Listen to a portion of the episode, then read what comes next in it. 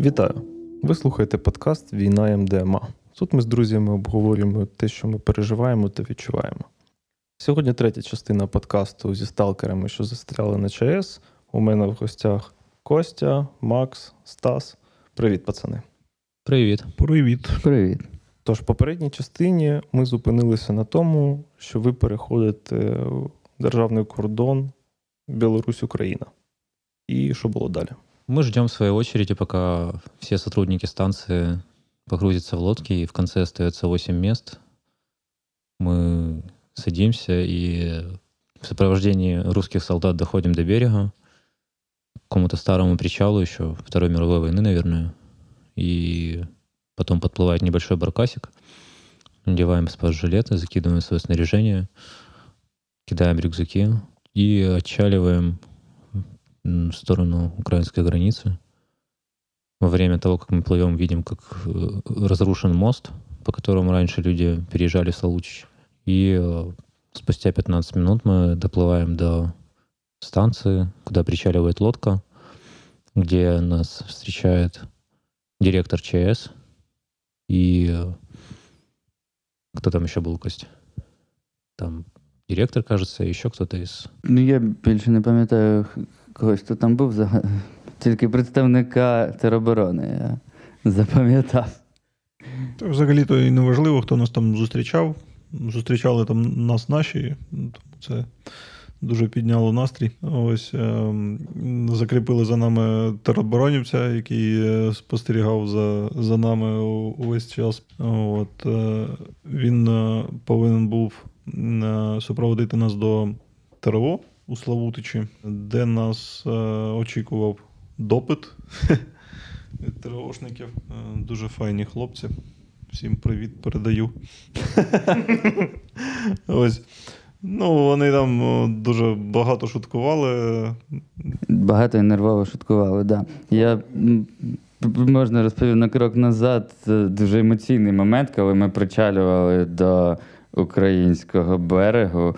І ну, мене особисто дуже здивувало те, що ми в Славутич причалюємо до українських прапорів, і нас зустрічають українське ТРО.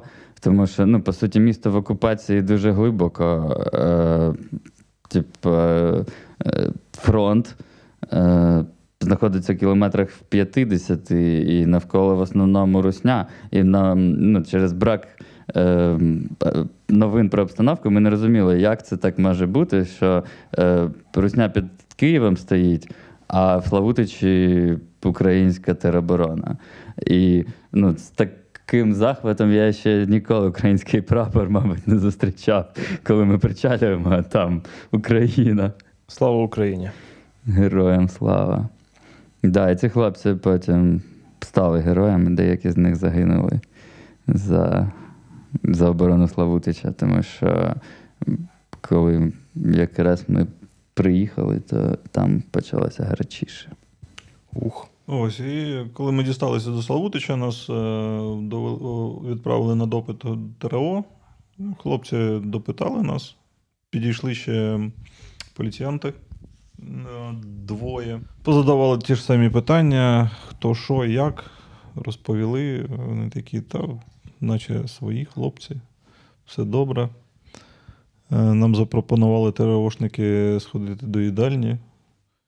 Е, Ось, і в цей час прибігає начальник поліції е, Славутича і каже: Я не понял, а чого это они еще до сих пор не в КПЗ?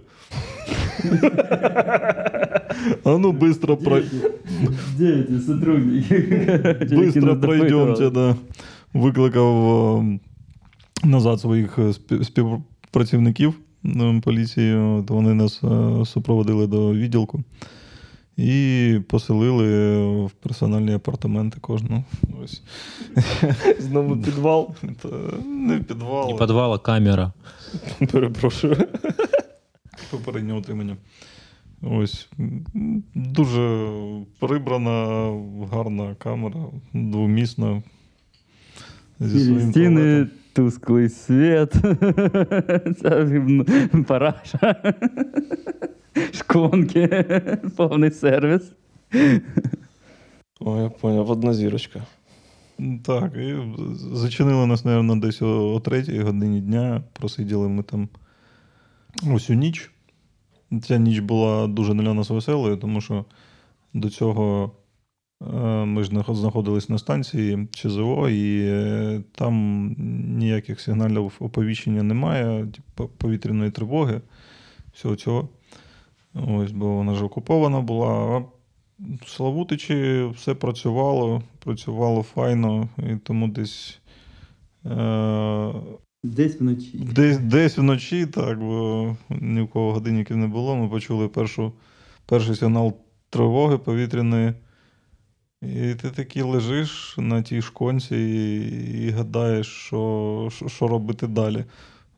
Куди, куди, куди тікати? А тікати то взагалі то й нема куди. І думаєш, не забули чи про тебе там часом поліціянти, бо повітряна тривога, а ми ж її не чули там на станції. І для нас це були перші повітряні тривоги.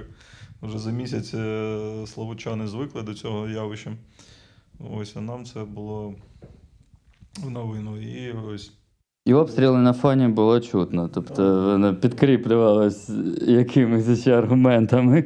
е, це якраз е, цю ніч почались бої за Славутич. Ось. І тому ти лежиш, чуєш вибухи, чуєш сирену і думаєш, «А, блядь, а що робити? Єдиний вихід це залізти в парашу, де, де є ще одна стіна, і сподіватися, що, що тебе там не завалить нахер. Да, ну типа сидиш на шконці. Я такий сиджу, роздивляюся. Так, куди тут можна прятатись?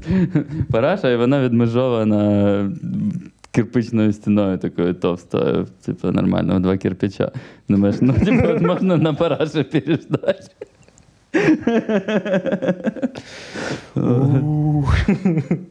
Ну да, за то короткое время, которое мы там были, мы даже посмотрели, что есть в местной библиотеке. Причем как на ЧС, так и в КПЗ. Ну, кому повезло, мені не дуже, в мене нічого не було. У Кості хоч е, цибарки там знайшлись на віконці. У мене такий сервіс був, я заходжу, теж такий. Спочатку сів, роздивився, угу, типа нічого цікавого. Потім пішов, дивлюся, вікно цікаве, там такий залізний засов, яким можна привідкрити собі вікно. Я його випробував, потім дивлюся, на підвіконні лежить п'ять цигарок і, і сірники. Я такий, ніхуя собі. а типу в Славутичі вже цигарок немає місяць. Ну, типу, розібрали давно. Ну, мінти ще, ще щось там курять, але не дуже діляться, тому що немає вже. Ну, типу, все закінчується. Тут такий подгон. Ну, от, коротше, я з- закурив цигарочку, присів, і так сталося, що поліцейський, який нас охороняв, був дуже такий лояльний, добрий мужик. Він каже: ну вибачте, що так, ну зараз така ситуація, просто військова. Так би вас тут не тримали, але ну так, хочеш чаю? Я... All inclusive. Так, коротше, приніс мені в камеру чаю, ще там поїсти трохи. От, потім типу, ще в бібліотеку да, зводив. Ну, тип, там така полиця, на якій книжки, які позалишали ті, хто там були до нас. Я взяв собі книгу Мірза Каріма Нарбекова про путь к здоров'ю. І що допомогло? Да, зарядку почав робити. Ну, типу, ну робити ж вообще ніякої, А там написано, а там написано, роби зарядку. Я такий, о! Оце діло. Макс, ну і що там? Повітряна тривога. Да, і що, пересиділи ми ті повітряні тривоги. О 9 годині ранку двері відчинилися. Нам кажуть, хлопці, ну хутко вимітайтеся звідси. От, ми вибігаємо з відділку, бачимо, що е, поліціянти всі сполохані, е, при повній амуніції, в броніках з автоматами, щось бігають е, туди-сюди. Не розуміємо, що, що, що відбувається. Е, нам вже віддали телефони, починаємо, читати новини і бачимо, що е, бої за Славутич почались, і вже свинособаки на... оточили Славутич на подступах. Гав-гав. Гав-гав, пізда. Ось, і, і що? Поки ми доходимо до нашої квартири, ем, на станції ми познайомились. Е, з підр- Так, неважливо. Отже, на... добрі люди нам дали ключі від квартири в Славутичі. Ем, Ось, і ми прямували до тої квартири, коли почались знову обстріли, тривога. Заходимо до квартири, читаємо новини, що починається комендантський час, який е, е, протримається декілька днів. Ось, ну і, і що? І нічого нам не залишається, як сидіти у хаті. Ні, ну перед тим ми ще встигли за продуктами сходити. Ну, типу, Славутич окуповане блокадне місто. Ну, так, так. Е, На той час не окуповане, тільки блокадне. Да, тільки блокадне. Тобто підвіз продуктів весь цей місяць відбувався завдяки місцевим організаторам, волонтерам, які знайшли якісь склади е, от, просто в районі, там в радіусі 30 кілометрів, і з тих складів завозили в Славутич картоплю, рибу і молоко і гриби. Тут хіба не на наступний день виходить? Так. Тобто ми одразу розжилися собі продуктами, тому що ну, більше ніяких варіантів не було. Тобто, якщо ти не знайдеш собі зараз, що поїсти, тобі буде нічого їсти під час комендантської години на дві доби. Забігаючи наперед, а, за той час, що ви були в Славутичі, скільки разів ви їли страви з картоплі? Ну, в мене пальців стільки немає, я рахувати далі не вмію. Проще сказать, сколько раз мы не ели.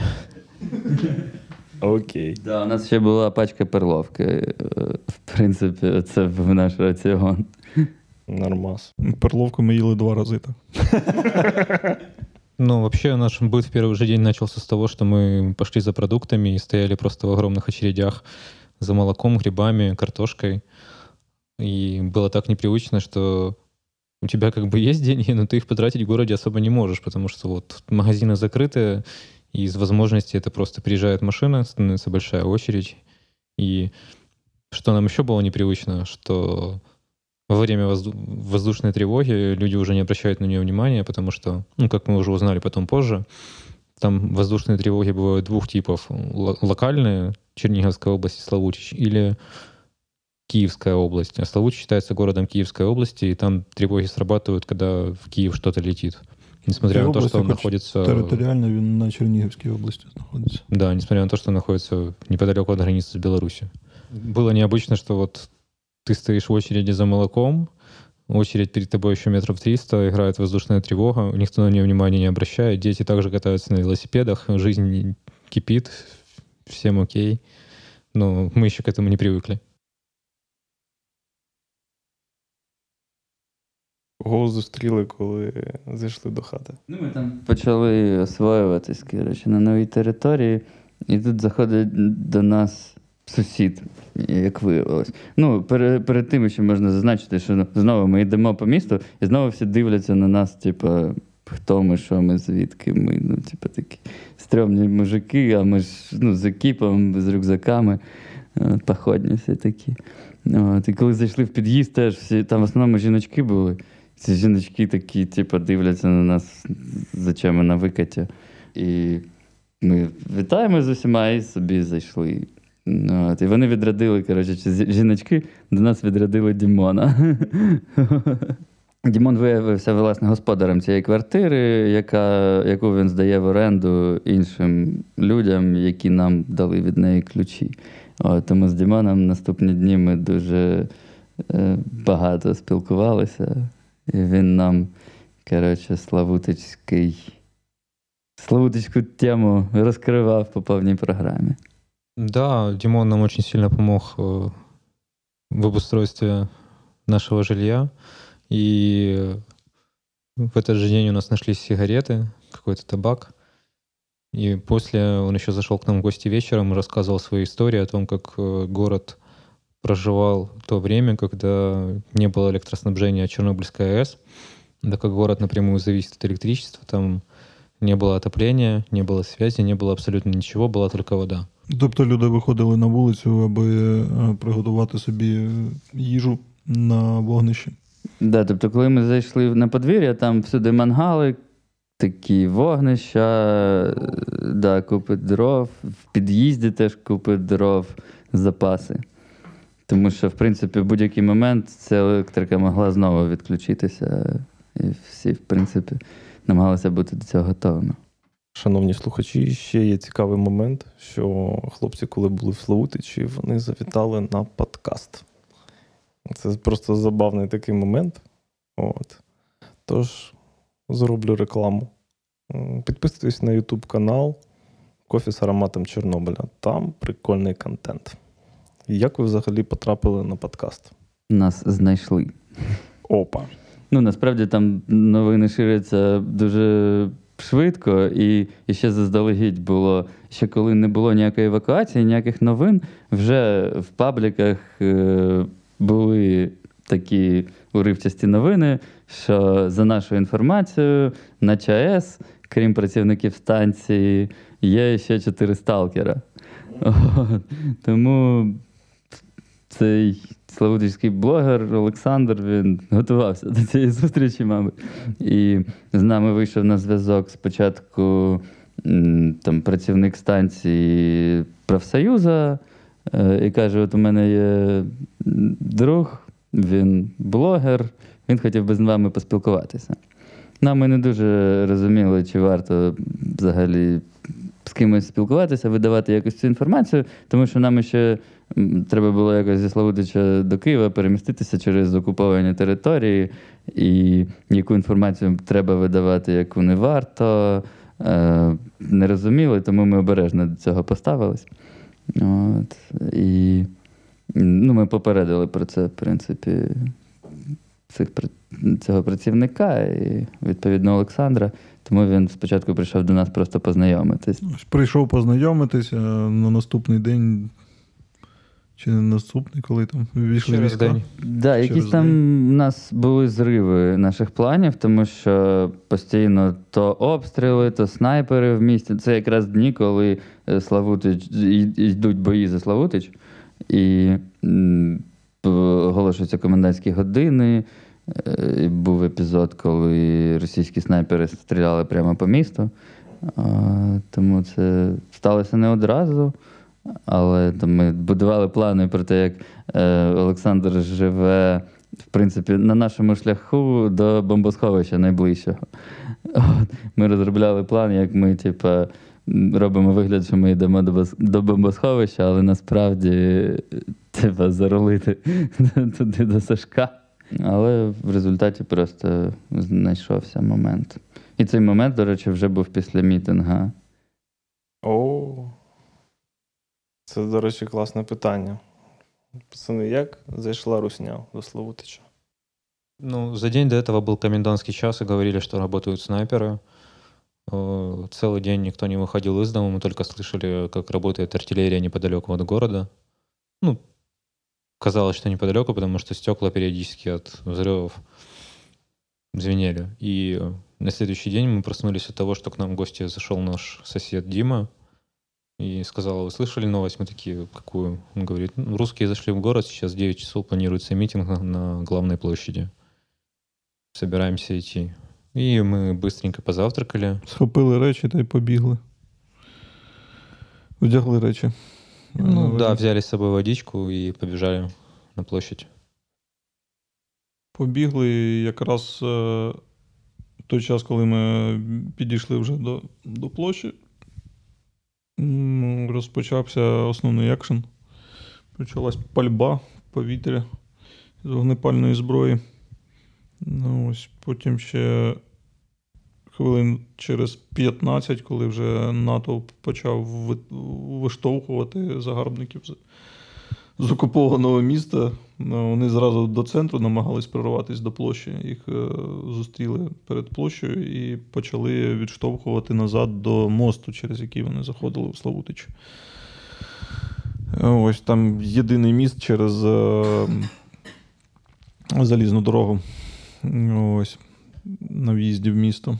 Їх почали відштовхувати, вони почали відстрілюватись, намагатися розігнати натовп пострілами у повітря, але це не допомагало. Люди йшли і скандували гасло про російський корабль і все інше. Ось. і- Ну, еще очень часто летели дымовые, і, светошумовые да, гранаты. Потім полетіли е, світошумові гранати, газ. Російські війська пустили гази. Ті гази виявились дуже токсичними, блядь, очі виїдає. Ну, такі вони перелякані були. Ну, Русня приїхала нас визволяти одразу з автозаком, коротше, з ментами, з, з газовими гранатами. Це визволителі. Ось. На жаль, на тому мітинзі загинула одна людина, декілька отримали ушкодження. Ну, да, начебто від гранат. Ну, там е, ОМОН був з гранатометами для розгону демонстрацій. Ну і там нормальні банки такі вилітають з того гранатомета. Прямо по людям. От Я взагалі просто от на тому мітингу я не знав, що так може працювати. Тобто люди просто підходять до русні, а русня стріляє в повітря, а люди не відходять. Люди далі підходять, вони тоді відходять. Ну, типу, техніка від'їжджає, да, від'їжджати. росіяни починають відходити. Стріляють в повітря, ні, нічого, гранатами. Ну, типу, газ трошки нас там так Зупинив. притушив. Да, ми потім зрозуміли, що повітря відносить газ в один бік, почали обходити ці гранати просто. і перти далі на русню. Ну и дальше, когда они уже подошли ближе к выезду из города, э, они остановились, сказали, что есть переговорщик, и привезли откуда-то мэра города, который, как он после этого говорил, что был в плену. Не знаю, какая там была ситуация на самом деле. Может, он был в плену пару часов буквально, может, они с ним периодически там общались, что, что там было непонятно. Ну и мэр города был в качестве переговорщика с русскими и заявлял о том, что э, они сейчас выскажут свои требования, они взяли громкоговорители и сказали, что если в городе нет военных и полиции, они просто сейчас сделают кружок по городу, посмотрят военкомат, посмотрят отделение полиции, и если нет автоматического оружия, то они до 18 часов покинут город. город. Ну, типу, Русня заїхала свіженька з новими впізнавальними знаками. У них було в круг перекреслений. Тому що ті, що до того були, вони в Ві. Е, були позначені всі, а тут е, заїхали чуваки, такі ще чистенькі, не постріляні і не злі, відповідно. Тому вони, типу, ну, типу, нова партія чуваків, які приїхали нас визволяти від бандерівців. Коротше. І ще не в темі. Ходили чутки, що то білоруси. Хто зна. Ну, типу, вони представилися російськими військовими прямо в рупор в цей, і були вдягнені як російські військові, там ОМОНовці, знову половина військових, половина ОМОН. Але хто там по факту, ну, коротше, прикидалися вони росіянами. Коротше, очередні вежливі люди. Чи там було все місто на мітингу? Ну, місцеві казали, що на мітинг вийшло стільки народу, що на день міста стільки не виходить. На концерти увеселительні стільки людей не виходить, скільки вийшло ганять русню. І ну, типу, було досить багато агресивних таких людей, які, типу, ні, будемо їх перти прямо за місто. Я, я бачив навіть е, людей у інвалідних е, візках. Тобто вони йшли з прапорцями, котились на русню. Да, что еще немаловажно, вытащили 100-метровый флаг Украины, и он шел впереди всего шествия. Нормас. Дуже явно показала свою позицію. И при этом во время митинга мы встретили большинство сотрудников станции, с которыми пересекались и которые были на ротации. И реально возраст участников был от мала до велика. Вышел реально весь город. Блін, це те, те відчуття, коли ти перший раз в Славутичі і тут бачиш знайомих на вулиці. Да, так- такое у нас было еще первый день, когда мы стояли в очереди за молоком. Да, всі підходять, ну, типу, начальник зміни станції, привіт, ребята, як ваші, як ваші справи, що вам потрібно, там все у вас в порядку. Ну, типу, атмосфера була е, напружена, звісно, така агресивна, але в принципі і весела. Ну, типу, там чуваки, ну, такі помолодші місцеві жителі бігали в кепочки з коноплею і такі ге-ге-ге, що? Вигнали русню. Да, ну, типу, Русня, в принципі, по, як е, вони анонсували, так вони і зробили. Тобто вони покаталися по місту, там щось трошки. Ну, є історії, що вони там трошки десь помарадьорили, там, по, по телефонах, там, по, е, по стоянки, але не підтверджені, не дуже зрозуміло. І поставили блокпост на ніч, е, а потім наступного дня взагалі е, звалили.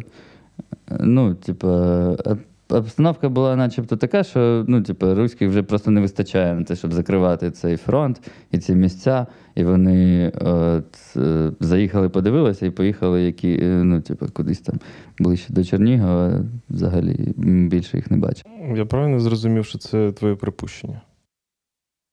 Стосовно того, що їх не вистачає просто. Ну так, да, це припущення. Ну, це ну, такий, можна сказати. Ну, припущення засноване, обґрунтоване тим, як вони себе, в принципі, е, там повели. Тобто вони реально, їх там було не дуже багато, ну, типу, кілька бетрів, кілька машин. От, вони об'їхали місто і поїхали. І просто коли наступними днями ми виїжджали з міста, то це теж ну, були ще нещодавно окуповані території. Але потім ми виїжджали, і там вже нікого не було. Що там є ще охуєнні історії зі Славутичем? Коротше, через тиждень почала закінчуватися картопля, і ми напряглися. Такі, типу, знову ці комендантські години, жерти починає бути нічого. Ну, типу, вже на горизонті, так конкретно наступного дня буквально.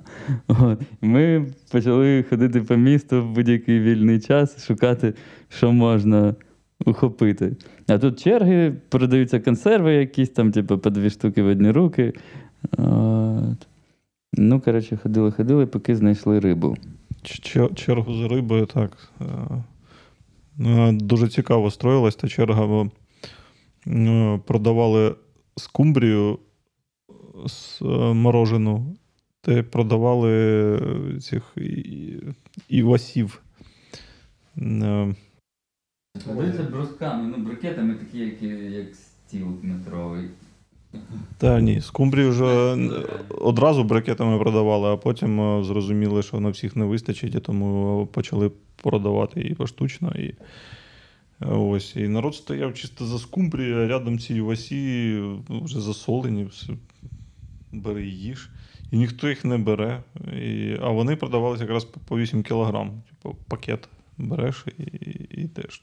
Ну, а картина, типу, ми підходимо до цієї черги, стаємо в неї і бачимо, як чуваки купують 16-кілограмовий брикет скумбрії. Тут просто відходять 2 метри, розбивають його об асфальт. Так, от кидають його об асфальт, розбивають, ділять по пакетах і розходяться такі задоволені. Ми, це вже був день перед е, нашим від'їздом. Ми ще не знали, що нам від'їзд. Е, Що, наш від'їзд е, скоро відбудеться. Тому такі ну, 8 кілограм солоної риби. Ну, ну добре. Да, тобто... Чепили той пакет і.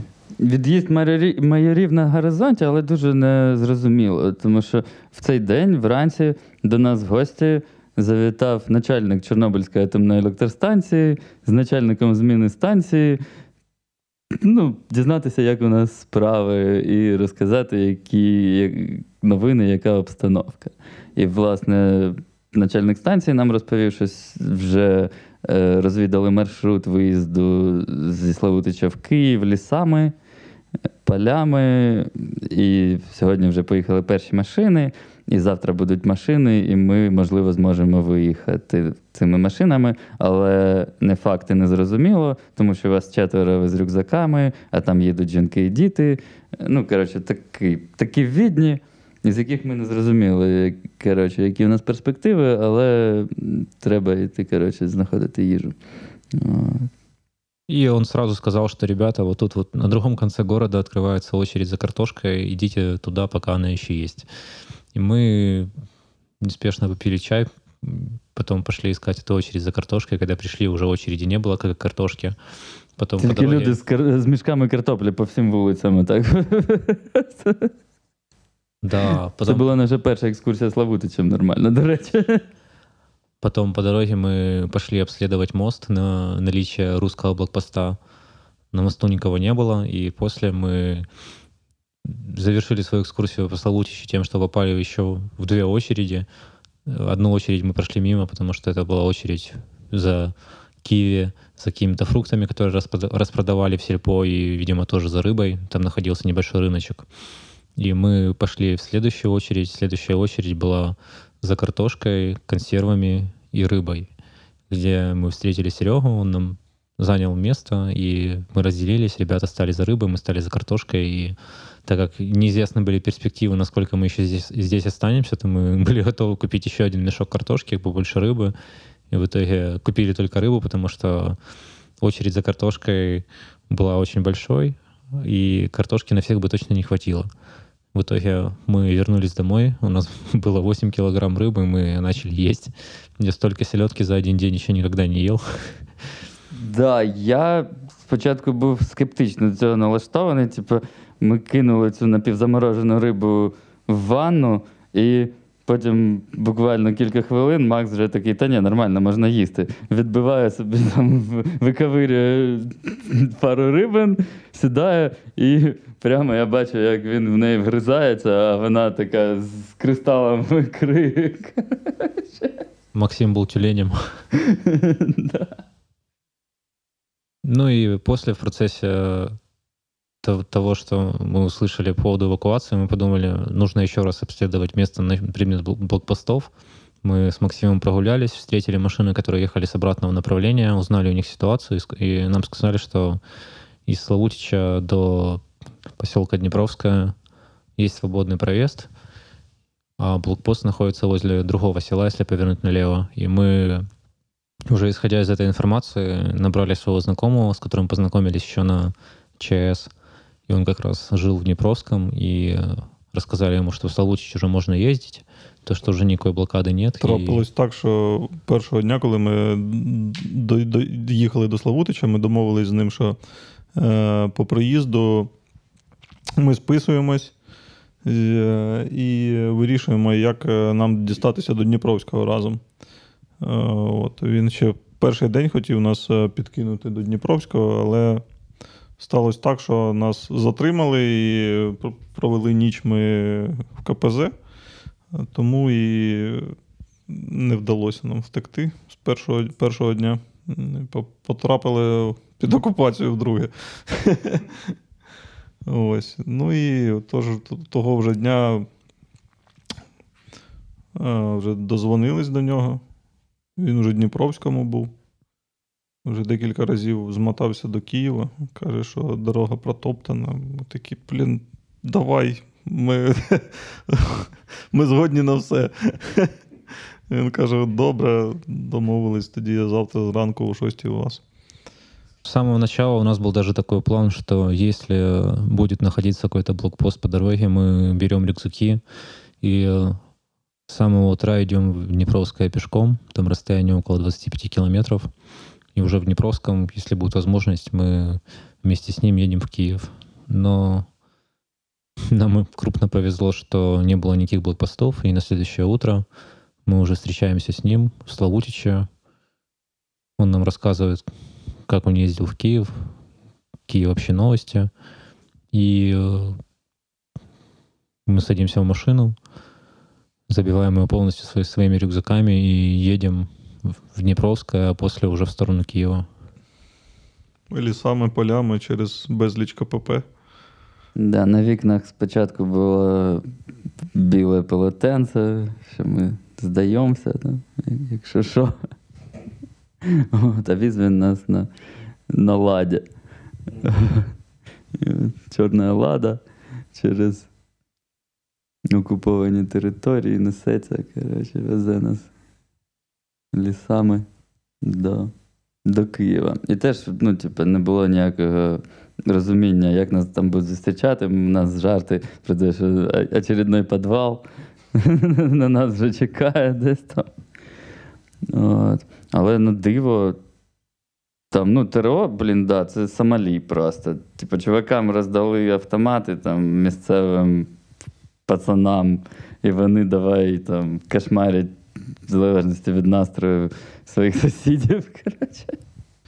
Їхали лісами, полями через безліч КПП, і е, все проходило доволі чемно і, і, швидко. Ніхто там не допитував нас, але на одному із КПП лише е, чомусь ми здались дуже підозрілими, бо е, водій не, не зміг відповісти на просте питання, який в нього номер машини. Ось, і це викликало підозру, тому нас е, ретельно допитали. Продивили. е, Речі наші не дивлялись, до речі, але, але допит влаштували нам дуже такий гарний та прискіпливий. Ну, принаймні, хоча б одну версію з нас випитали. Тому що коли нас допитували в КПЗ, там діставали з обезьянника по одному і писали на нас такі папери, там багато, на багато сторінок, перепитували ну, ці всі мінтівські приколи, про, там, по п'ять разів перепитували дату народження, місце проживання. Там. Як звати твоїх родичів, там все це. Ну, а тут е, ну, трапився якийсь, коротше, кваліфікований співробітник е, служб, от, у якого доступ до баз. Він взяв нас документи, перевіряв нас, дуже ввічливо нас послухав.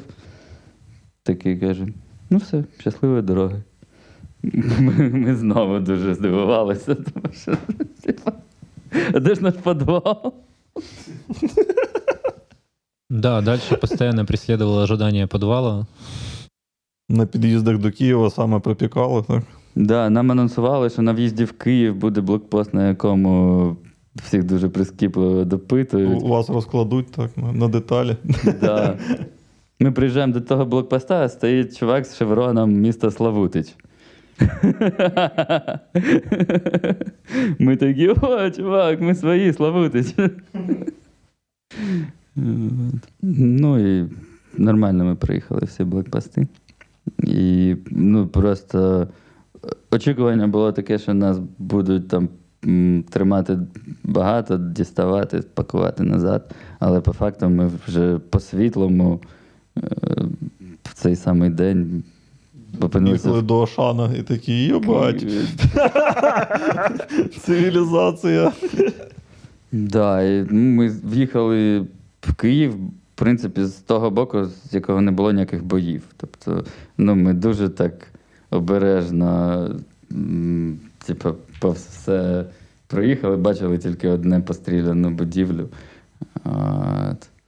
Якби це була Буча і Гастомель, інша дорога, то враження було б дуже відмінні. А так ми, в принципі, заїхали в мирний Київ, більш-менш все працює, там іноді сирени, але люди живуть собі, магазини працюють, зайшли в Ашан.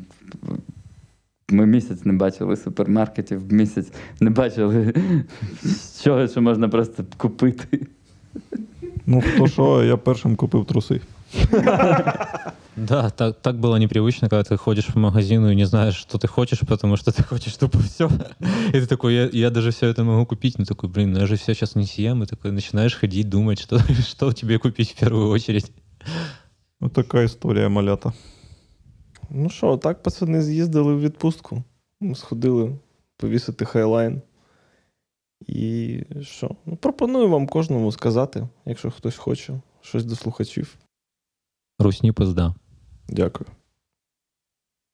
Слава Україні. Я не знаю, що додати до нашої прекрасної історії, тому хай вона буде такою, як ми її розповіли. Ну що, а зараз тітри.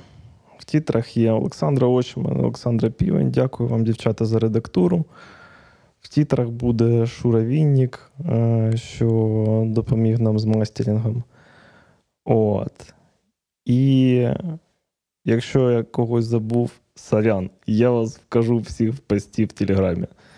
От, ще з нами в кімнаті знаходиться Міша, він звукорежисер. Міша, дякую тобі за, за те, що надав нам змогу записати в класній якості цю розмову. Бережіть себе, донатьте армії. Слава нації!